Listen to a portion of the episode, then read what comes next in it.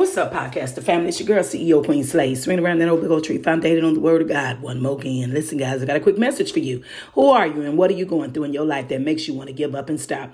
Baby, I got a message for you. The strength is found in Jesus the Christ. But too many of us in this life, we're always trying to fight the good fight of faith on our own, not realizing that we need to give it to the Master. He's the one that overcame this world. He's the guide. He's the one that can gird you. He's the one that can direct your paths. He's the one that's calling on your souls. And the whole time you're bucking against the Father, trying to do your own route and go your own way and figure out your own plan, not realizing that He is the plan. Lord, have mercy. Baby, give your hand back to the Master and the Savior. He's the only one that can guide you through this life. He's the one that overcame it. He's the one that conquered it. He's the one that was the reigning supreme. So why are you the one that's looking down on everybody else? You need to humble yourself in the sight of the Lord. My Father is an amazing God. He wakes us up every day and gives us a whole new day of grace and mercy. And many of you out there, you guys take it for granted, but not me. Every day that my Father gives me, I shine my light bright for all the world to see it for a reason because my Father is the one on the throne that receives their reward. I said what I said on this internet. Who's supposed to check the charger? Let me step back and wait. Now, one of you, because you need to turn your light of Jesus to Christ on before it's everlasting too late and I'm out.